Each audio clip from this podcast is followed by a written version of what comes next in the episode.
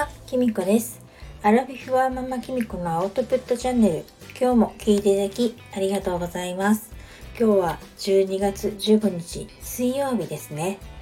えっと、15日というとですね、あの偶数月の15日は、わかる人はわかる年金受給日の日なんですよね。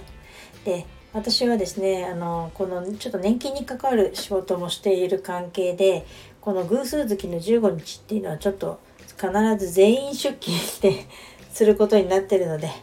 なかなかちょっと今日は忙しかったです。しかもね、週の真ん中水曜日だったんで、ちょっと、うん、疲れちゃいました。えーっとね、師走に入ってどんどん忙しくなってると思うんですけれども、体力をつけて頑張っていきたいと思います。えーっと、今日何をお話ししようかなと思ったんですが、遅くなったんですけれども、12月の目標についてお話ししたいと思います。私はですね毎月一応ざっくりと今月こんな感じでいきたいっていうあのテーマっていうか目標を作っているんですね。それであの今月のテーマはですねあのよく最近私が娘に言われる「これって本当に必要なの?」っていう 一言を付箋に書いて手帳に貼りました。というもというのもですね私はあのあのちょっと星読み的な話をするとあの太陽が双子座でしていわゆる双子座のせあのなんですねそうするとですねその双子座らしく本当に好奇心旺盛でなんかいろんなことをしたくなっちゃうんですよ。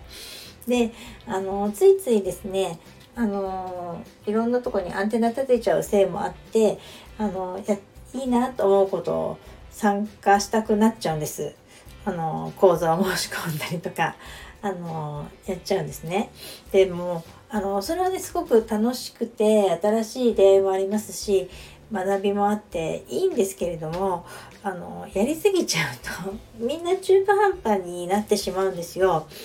であのよく双子座さんが秋っぽいとか言うんですけれども私ね秋っぽいっていうわけじゃなくていろいろやっちゃう方で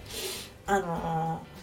しかもですねあのどっちかっていうとあのちょっとせこいのかなって思ってしまうんですよね。っていうのもなんかこの機会を逃したらすごく損するんじゃないかって思っちゃうんですよ。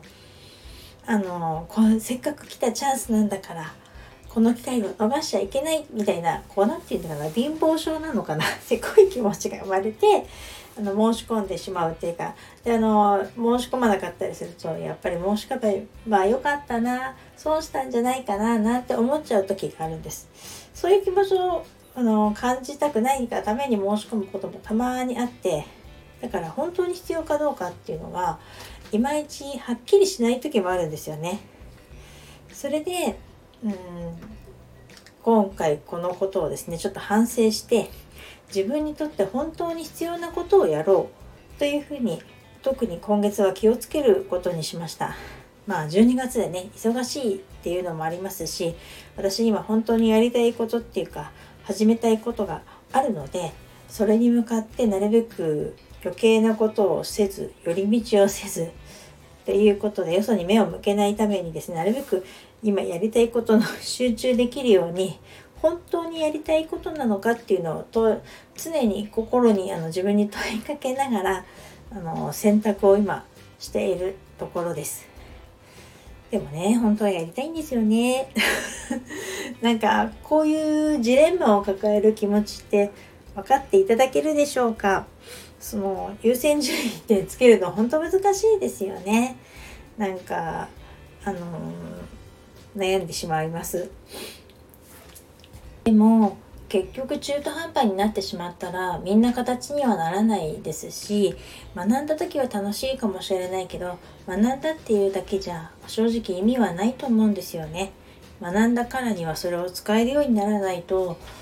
うーんもったいないそれこそ本当にもったいないって私は思うのでで今までもですね結構そういうもったいないことをしてきたと思うのでこの今月はこれって本当に必要ということをですね常に心に問いかけて頑張ってみようと思います。物事をね中途半端にしてへこむとか責められるっていうのはですね他の人には別に本当は正直言われることはあまりないんですよ。なんですけれども誰よりもですね自分が自分でですね責めてしまうんですなんかここがね私のちょっと厄介なところなんですけれども中途半端にしている自分をですねちゃんとやらなきゃいけないじゃないかとですねあの星読み的に言うと月星座のヤギ座さんがですね言ってくるんですね私に。ちゃんとやらないからコツコツやらないからいけないんだよとですね私の方に攻めてきてですね自分で自分の首を絞めるっていうのがね私の王道パターンになっているんですねなのでまあ今回は 頑張って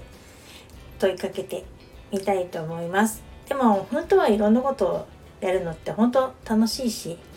あのやらないよりやった方が本当はいいと思うのでそこもうまく取捨選択していけたらなと思っています。皆さんはどのように考えるでしょうか？もしよかったらコメントやレターをいただけるととっても嬉しいです。それでは今日はこの辺で。最後までお聴きいただきありがとうございました。またお会いしましょう。